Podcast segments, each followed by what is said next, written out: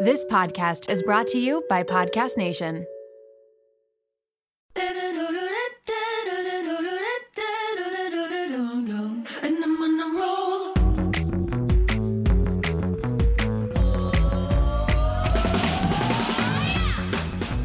Welcome to the Mom Room Podcast. My name is Renee Reina, and I am definitely the mom friend you have always wanted. All right, let's talk about languishing. For the last few months, I have been telling my husband over and over that I just feel blah. And as someone who's usually good at understanding why they feel a certain way and being able to verbalize it, I have not been able to verbalize it. And I have not been able to understand why I've been feeling this way. Like, what is it that's making me feel blah? Anytime that I've talked about feeling this way on Instagram, people have shown up in my DMs saying that they totally relate and they feel the exact same way and don't know why. I mean, I think we all kind of understand that the last year and living through this pandemic and how that's changed our day to day lives has something to do with it. But it's hard when there's not one single thing that you can pinpoint because then you can't change things to make it better, if that makes sense. Like, if, you know, if I'm in a fight with my sister and it's making me feel really upset, I know what can make me feel better. I would resolve any issue that I have with my sister, have a conversation with her, whatever it might be. But this languishing feeling is like, you can't really put a finger on why you feel this way. So many of you sent me this article that was written by Adam Grant. So he is a organizational psychologist. He's often, well, I think a few times he's been on Armchair Expert with Dax Shepard. Such great episodes. Highly recommend listening to them. He's such a great speaker. But, anyways, he had this article in the New York Times that was all about languishing and how so many of us are feeling this way. And he explains what exactly that is and some ways that you can get out of feeling that way. It's so funny to me because I often explain it as feeling blah because I don't know how else to verbalize it. And that is literally in the title of this article. So it's called There's a Name for the Blah You're Feeling. It's called Languishing. He describes it as being a dominant emotion of 2021. And it's interesting because they talk a lot about how when the pandemic first started and it was all over the news and we were on this super high alert mode, almost like adrenaline was kicking in, and we were like wiping down all our groceries and doing everything we could to, you know, follow the guidelines and stay safe. And that has kind of worn off now, and it's more so. He describes it as dulling our motivation and focus. And it's not that we're not staying safe now and we don't care about the guidelines. It's more so that they have just become a regular part of our everyday life. So we're not so much thinking about them anymore. It's just how we're living our life now. Like every time I get into the car, I'm using hand sanitizer without even thinking about it. Whereas before, all these little changes to how we live our everyday life was a noticeable thing and it was a novel thing. So we were constantly thinking about it. And it was more of not exciting, but it was just we were in that fight or flight mode. And now it's just exactly what they describe it as it's very blah. It's interesting because they talk about how it can dull your motivation and your focus. And this languishing feeling makes it difficult to concentrate. And I have found that to be very true because one of the things that I've really wanted to work on in 2021 was writing a book. And I started it in 2020. I have all my ideas there. It's just I cannot, for the life of me, sit down and focus. And so all the other things that I do are very you know, short little tasks here and there. It's emails, it's posting on Instagram, it's making a TikTok, it's doing this podcast, it's talking with people for the podcast meetings. Those are very, like, your attention is all over the place. Whereas writing a book is very much a focused, quiet thing that you need to concentrate on. And I am struggling with that. Where before I never had issues concentrating or focusing on a task. He also mentions in this article that it's not that people are burnt out, although some people may be burnt out depending on your situation. You could have both, I'm sure. But languishing is more of like the motivation part of it. So it's not like for me, especially, it's not that I'm tired throughout the day. It's that I don't have motivation to do things that I normally would. So he talks a lot about people having that feeling when it comes to their work. But for me, it was flipped. I'm super focused and motivated to do work stuff, but I am not motivated to do stuff like physical activity, moving my body, like doing yoga regularly or eating healthy, focusing on getting nutrition into my body. And that is, for me, something that I've always done. And this past year, it has just completely gone out the window.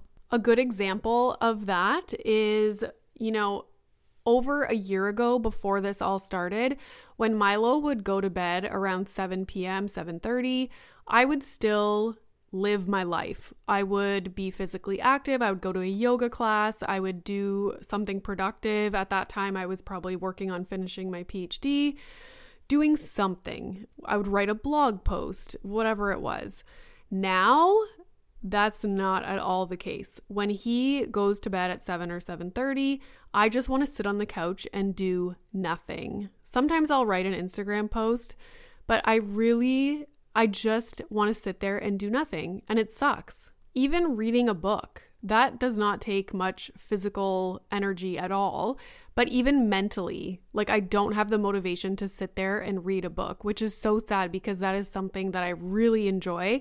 And it's also something that is helpful for myself. I used to read a lot of like not self-help books, but thing that I things that I found interesting that I could, you know, reflect on my own life and make changes in my life and just getting inspired by books that I read and whether it could be information that they share that I then relate to my own life and make changes or write a blog post about.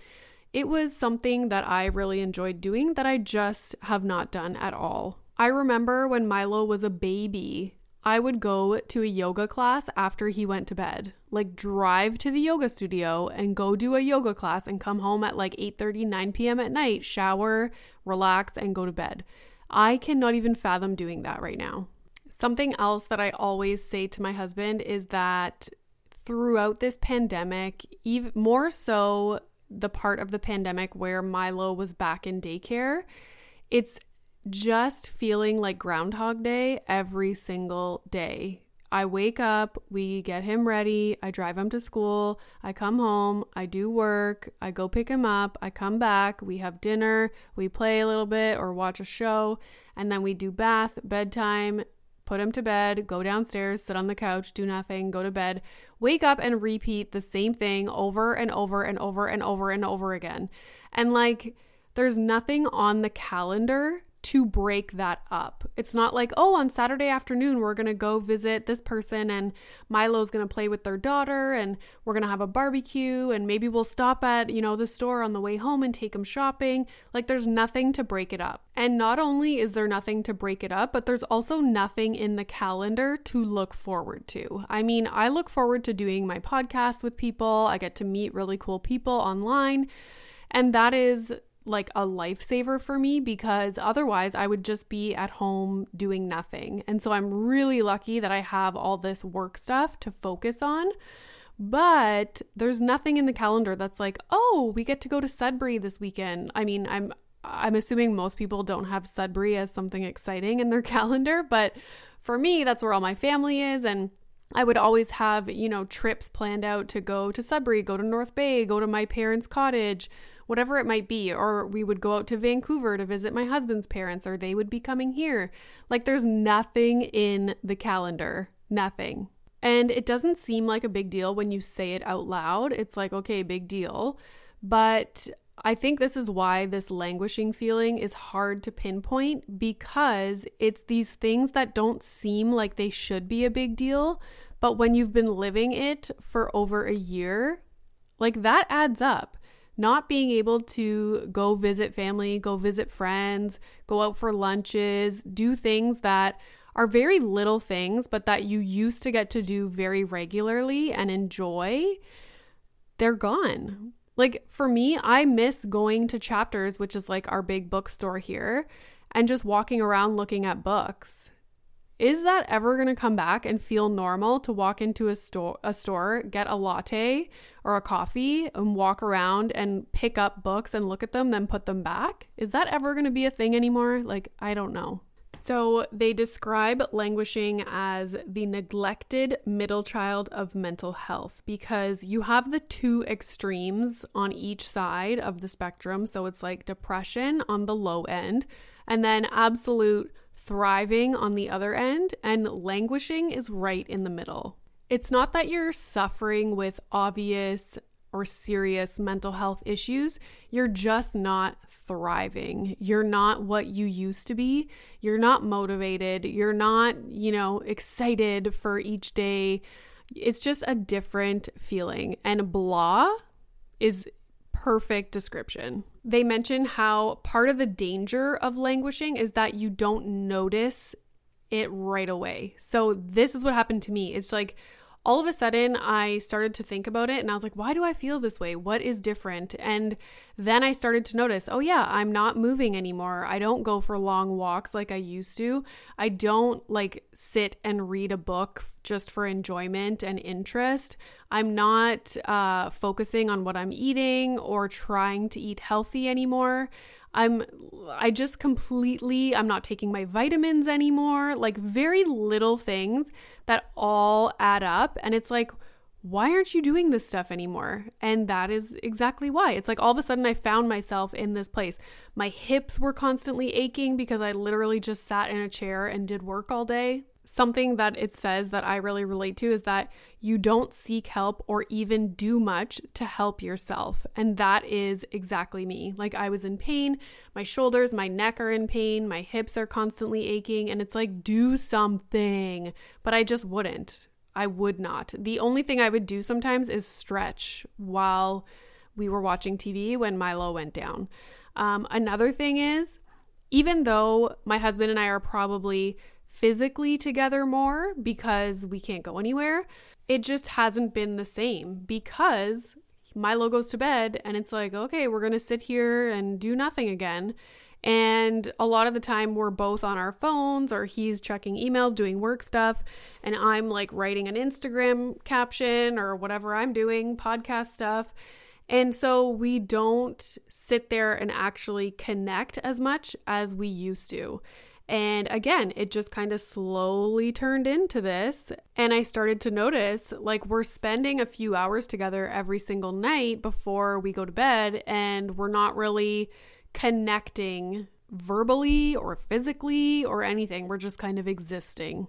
So, I will tell you some things that they mention in the article that can help with this feeling, and then I will go into things that I am specifically doing and making an effort to do since, and I mean, I'm not an expert on this, but I've been making changes in the last couple weeks. So, I will share those as well. So, the first thing they mention in this article, which I will link in the episode notes, is having flow. So, what they mean by that is becoming immersed in a project or a show. For me, I watch Real Housewives. I started, right now, I'm on Real Housewives of New Jersey.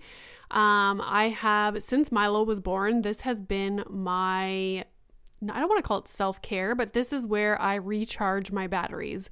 Every night, I watch reality TV on my phone in the dark in my room for at least a half hour before I turn on my sound machine and go to bed.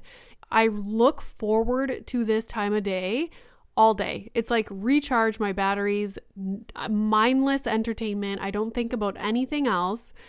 This episode is brought to you by Little Spoon. If you're like me, then the bane of your existence is thinking about what to feed your children, prepping food, going to the grocery store, all of the above. Who has the time? We are all so busy, and it's important to incorporate things into our life that keep our life as simple and convenient as possible. Little Spoon is one way to do just that. They deliver fresh, healthy meals and snacks straight to your door that your kid will love at every eating stage they are in. The baby blends are fresh organic baby food from single ingredients to multi textured purees to take the stress out of starting solids. They partner with Clean Label Project to test their blends for 400 plus contaminants, including heavy metals, so you know you're getting good stuff. The Biteables are finger food meals that are cut to size to promote easy self feeding, and they are healthy, balanced, and free of artificial junk. The Little Spoon plates are toddler and big kid meals that are free of junk and they taste amazing. Even the pickiest eaters will love them. Think hidden veggie mac and cheese, chicken nuggets, and adventurous eats like pot stickers, gnocchi, and more. They also offer really fun things like puffs, they have smoothies, lunchers, and snacks. You quite literally never have to think about food again. It's just easy peasy. And did I mention this all comes right to your door? It is so flexible, so easy, and everything stores right in the fridge and freezer. The price is right, the quality is unmatched. You are going to love it, and your kids are going to love it. It is just a huge win for your family. Simplify your kids' mealtime with 30% off your first order. Go to littlespoon.com slash momroom and enter our code momroom at checkout to get 30% off your first Little Spoon order. My husband and I both turn the big 4 0 next year, and we have been thinking a lot about our long term health. We want to get smarter about our health, make better choices, but also not feel overwhelmed trying to separate fact from fiction. There is so much information out there, and it can be hard to figure out what applies to you, what is right, and what is wrong. Well, let me introduce you to the Zoe Science and Nutrition podcast. With the help of world leading scientists, they help you make smarter health choices every week. Don't just take my word for it. Naomi's Apple review says Zoe Science and Nutrition is super easy to consume consume, even if you don't understand the science, with loads of actionable tips, a great mix of guests, and interesting cutting edge science. You can't go wrong with a weekly podcast where world leading scientists explain how their own research could improve your health. If you're ready to join millions of others like Naomi transforming their health, then search for Zoe Science and Nutrition wherever you listen to podcasts. Shout out to Claritin for supporting this episode of the Mom Room and providing me with samples. You know how a lot of people can't leave the house without a water bottle? It's like their emotional support water bottle.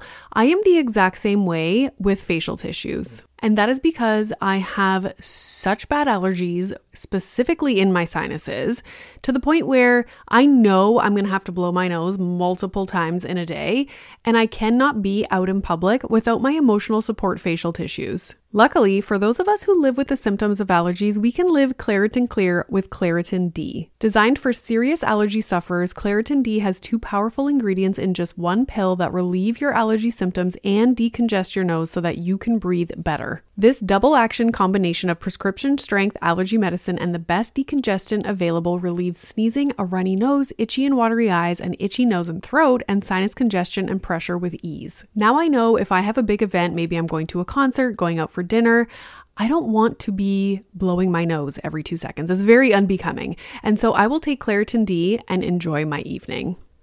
Ready to live life as if you don't have allergies? It's time to live Claritin Clear. Fast and powerful relief is just a quick trip away. Find Claritin D at the pharmacy counter or ask for Claritin D at your local pharmacy. You don't even need a prescription. Go to Claritin.com right now for a discount so you can live Claritin Clear. Use as directed.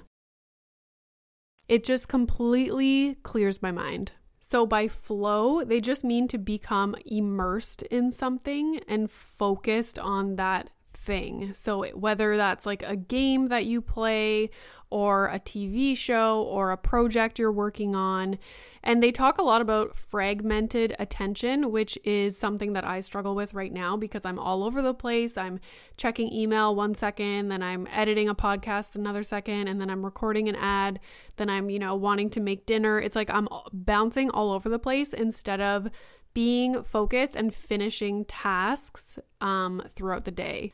So, something that I am looking forward to is reading a book called Atomic Habits by James Clear. So, it is a proven way to build good habits and break bad ones. This book came highly recommended by my friend who reads a shit ton of books, so I'm really looking forward to reading it. Of course, I will keep you posted on what I learn from this book, but it's all about making small, tiny changes in your everyday life that eventually form into habits that you're doing regularly. So, yeah, evidence based self improvement strategies. So, it helps you design habits that work for you rather than against you. Super looking forward to that. And it will help me stay focused, I'm sure. So, yes, flow, becoming immersed in something and not bouncing around on a million different things throughout the day. Something else that I'm doing to help me with exactly this is either the night before or in the morning, I will make a short list of things that are priorities for that day, even if it's a small thing like emailing someone back. I make a list of the little things, and then throughout the day, as I finish these tasks, I check them off. And it's just a way to keep me on track and not getting distracted. Something else they talk about in this article is giving yourself uninterrupted time. I never used to do this, and now a few weeks ago, I decided, you know what? Every single Thursday between 9 a.m. and noon, I am turning off my Wi Fi, turning off my phone, and I'm sitting and focusing on writing this book that I want to write instead of just trying to fit it in here and there when I can, I like to have this exact time, the same time every single week scheduled out. It's physically in my calendar so that I know not to book other things during that time. And I just sit and I focus and I think about the book, I write the book, I plan it out, whatever it might be. So, uninterrupted time is huge. Then they talk about small goals. So, this is similar to me having my list of even the tiniest tasks laid out so that you feel a sense of accomplishment as you're finishing these tasks.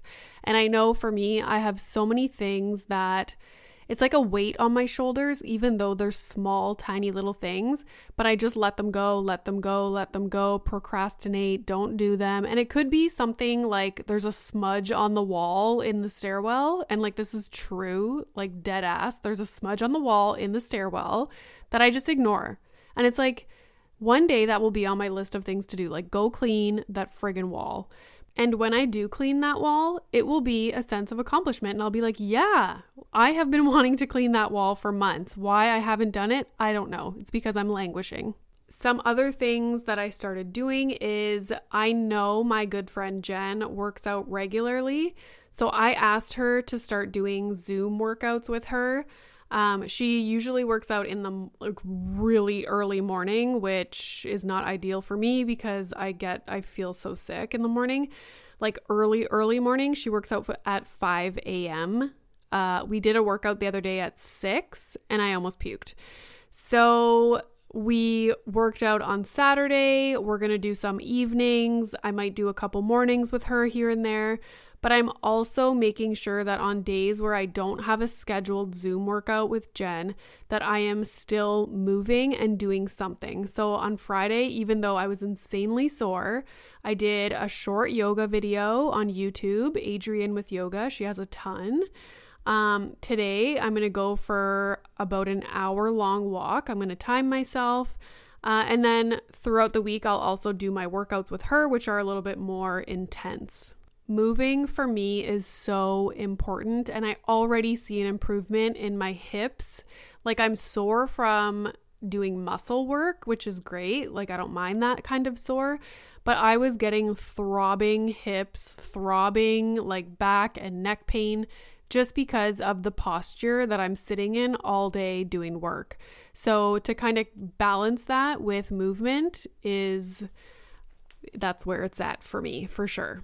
And naturally, once I start moving and focusing on being physically active, I want to start eating better. So I'm focusing on getting more nutrition in my body. Um, it's not to say that I'm not going to eat things that are not, you know, labeled healthy, but it's just focusing on getting more good things in my body, whether that's in the form of supplements, vitamins, fruits, vegetables, hemp seeds, chia seeds, like all anytime I can pack in a little bit more nutritional value into what I'm eating, I'm going to try and do that. That was one of my big things with languishing is that I was not at all motivated to focus on nutrition or spend any amount of time trying to get nutritious things in my body. I ran out of my multivitamin so long ago and I didn't even replace it because I was just like, eh, like, I don't care, whatever. I think that's like the definition of languishing. So now, like this morning, I didn't just quickly warm up oatmeal and eat it. I made it a point to put chia seeds in, hemp hearts in, a shit ton of raspberries because I want to feel better. I want to be eating better. And I feel like the two and two, like movement, physical activity, and eating better, just kind of go hand in hand. And once you start doing one, the other one becomes easier. I made finally my coleslaw that I've been talking about for the last week. I made it Sunday and it took me probably almost an hour and i have terrible knife skills i need to take a class on how to properly cut things so, like, my coleslaw is never as desirable looking as it looks like when people who know how to use a knife do it because they're everything is sliced so thinly and so beautifully, whereas mine is just absolute chaos but it is jam packed with nutrition. As I was making it, I filmed a TikTok, so I need to get that out because I know a lot of you are like, show me what's in this coleslaw. So that is coming soon. It'll probably be on my uh, Instagram by the time this episode airs. Again, something else that I'm doing to fight this languishing feeling is reading for myself. So we had the book club going for a long time. I think it's kind of fizzling out because not too many people were very engaged with it.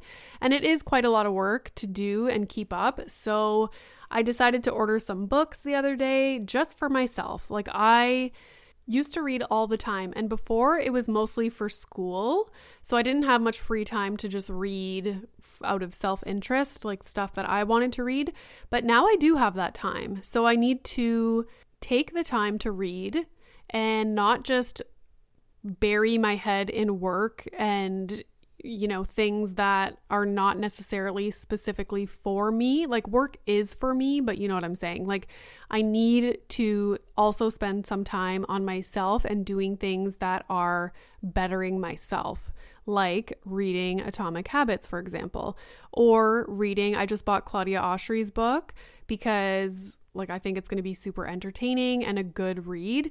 So I, I was like, fuck it, I'm just going to buy it and I'm going to read this book for fun. Like, what a concept. What a concept. So I have started, you know, even if it's in the evenings, while Milo's playing and if like my husband is home, I'll like get in a couple pages just sitting on the couch and read. Or I'll go to bed a little bit earlier and read for a half hour. Or during the day, if I have the afternoon off and I don't have any meetings or anything scheduled, I will tell myself, okay, you're going to sit here and you're going to read your book for 30 minutes. And then I do it and I never regret it. Lastly, and this is going to sound so funny, something that my husband and I are doing in the evenings just to connect somewhat is we started watching a show together. We started watching Schitt's Creek because what happens is neither of us are really interested in what the other person wants to watch, except for Sunday nights because we watch 90 Day Fiance and we both enjoy that. But every other night, it's kind of like he has basketball on, or I want to watch like Summer House, and we just don't connect with a show. So one of us is on our phone or checking emails because we're just not interested. So we found Schitt's Creek. We both are really enjoying it. I think we're on episode five or six, and uh, just of the first season.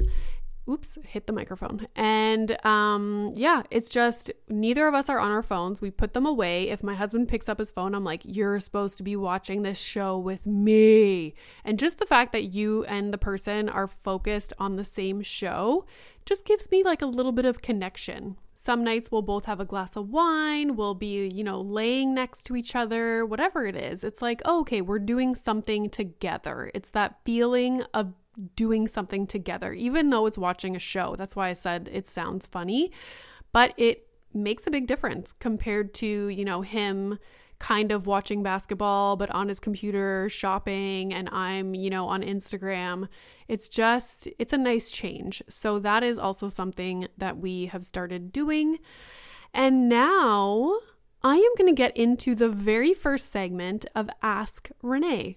Given that it is Mental Health Awareness Month, the month of May, uh, I thought this was a really great question from a listener that I could dive into a little bit and also offer a bunch of resources in the episode notes for anyone else who finds themselves in a similar situation. So, just as a little recap, the Ask Renee segment is going to be where listeners uh, send in questions. It can be, you know, you're going through something in your personal life and you just kind of want advice or you want to know how I would navigate something like that. Um, or it can be a question, something like I got today, which is a great question, but it's also more generalizable and everyone will find value in the answer and not just one person. So it's not really a specific to that person. Um, it's kind of like advice that I would give to everybody. So, someone wrote in saying, I'm not sure if I had postpartum depression. My baby is now 15 months old, and I'm ashamed to ask for help because I'm assuming they didn't write this, but I'm assuming they're ashamed to ask for help now because her baby is 15 months old and maybe she feels like postpartum depression is something that's only going to happen or that you can only get help for if it's directly after you give birth or within the first few weeks. Full disclosure, I am not a clinician that deals with postpartum depression in particular, but I am a huge advocate and love bringing awareness to mental health in postpartum. So, what I can say is that mental health issues in the postpartum period are extremely common whether that is depression, so a low mood, or anxiety, which can show up in all kinds of different ways, like uncontrollable crying, or rage, frustration, irritability. There are past episodes that get into the nitty gritty details of some of these topics, so I will list these in the episode notes as well. Some episodes that you do not want to miss are Self Compassion in Motherhood with Dr. Angel Montfort. That's episode 83. Rage in Motherhood. This was a really popular episode. So we talk about what rage is, why it happens, how can we cope, and that is with Jen Reddish. That is episode 81. If you want advice specifically with regard to your romantic relationship and how these issues like low mood or anxiety may be affecting your relationship, Definitely take a listen to episode 67. It is Resentment and Rebuilding Connection with Your Partner with Dr. Tracy Dalgleish. And episode 41 is Anxiety and OCD in Pregnancy and Motherhood with Jenna Overbaugh. Highly recommend those episodes if you haven't already listened to them. I don't have an episode that is specifically about postpartum depression, but you can bet your ass that now I'm going to find a professional that specializes in that area and have them on to really get into the details of postpartum depression. My biggest piece of advice is to talk about this with somebody else. So, whether that means starting with a friend that you trust and that you feel you can open up to, maybe it's a parent, maybe it's your partner, maybe it's a physician.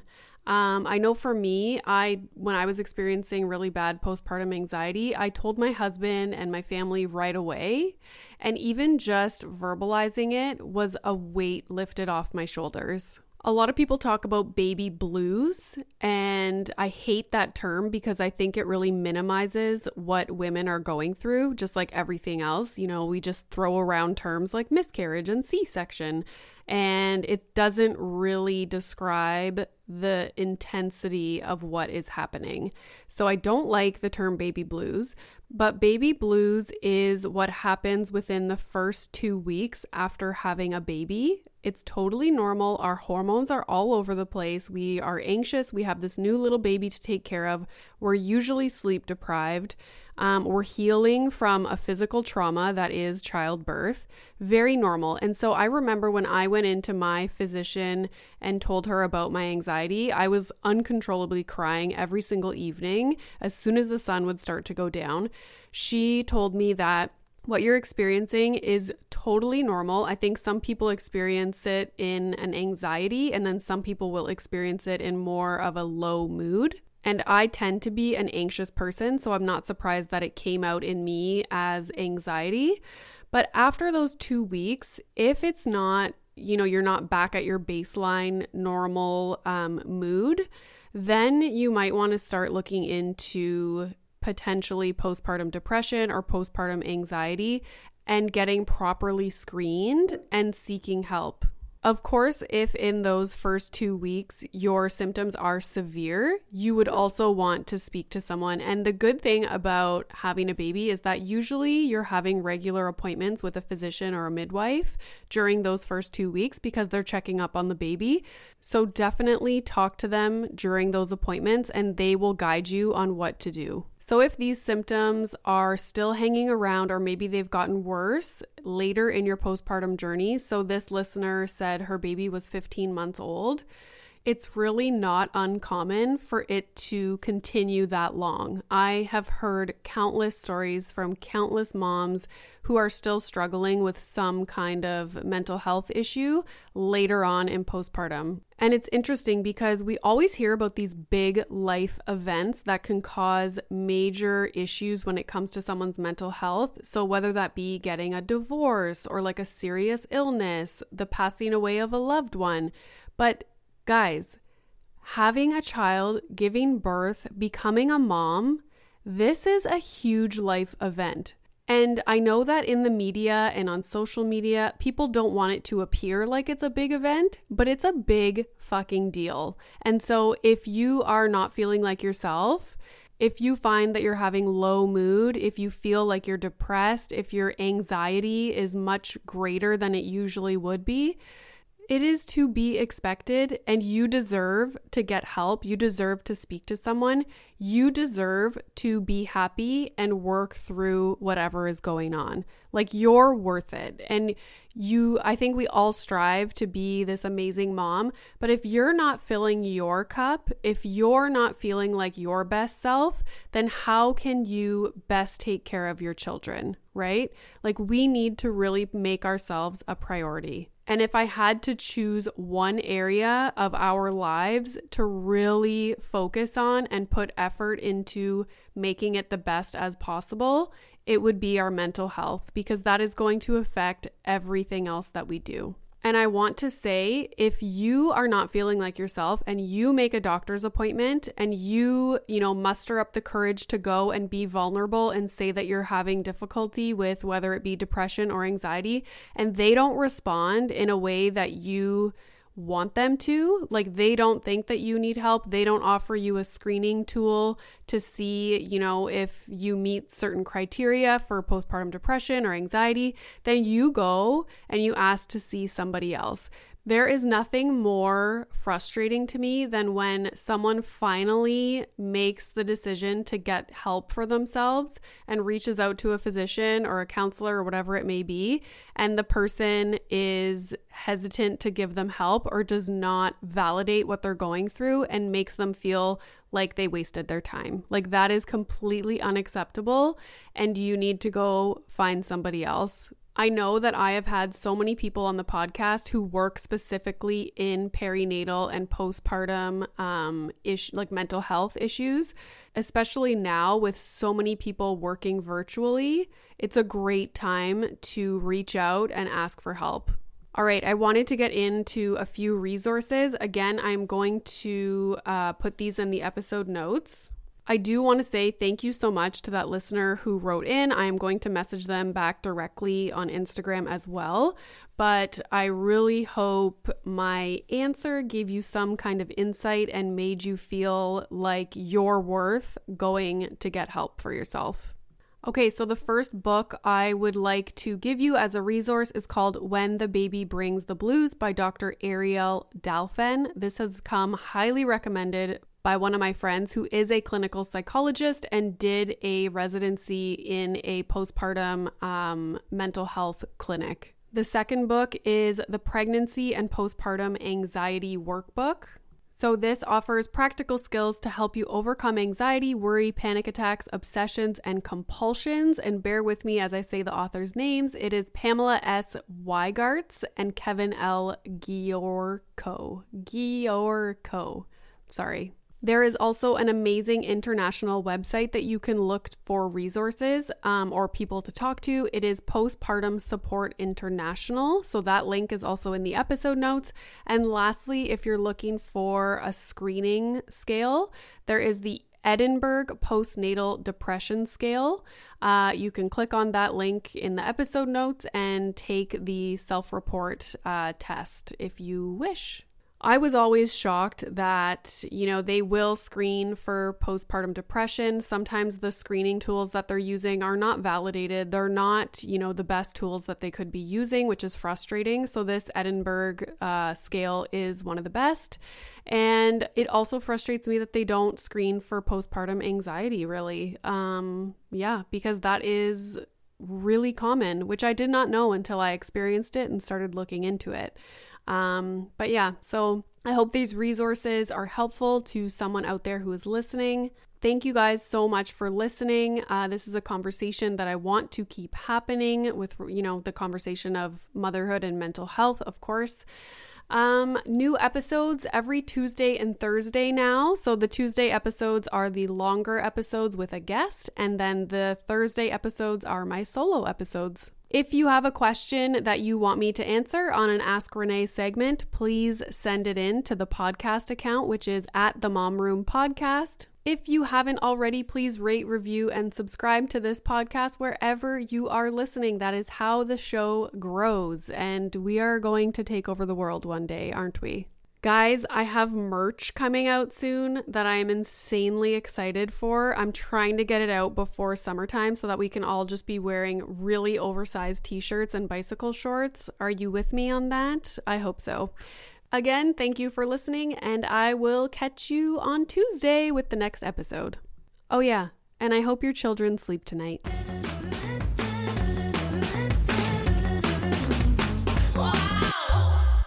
Are you looking for a podcast that'll make you laugh? You came to the wrong place. That's not us. That's not us. Well, it is.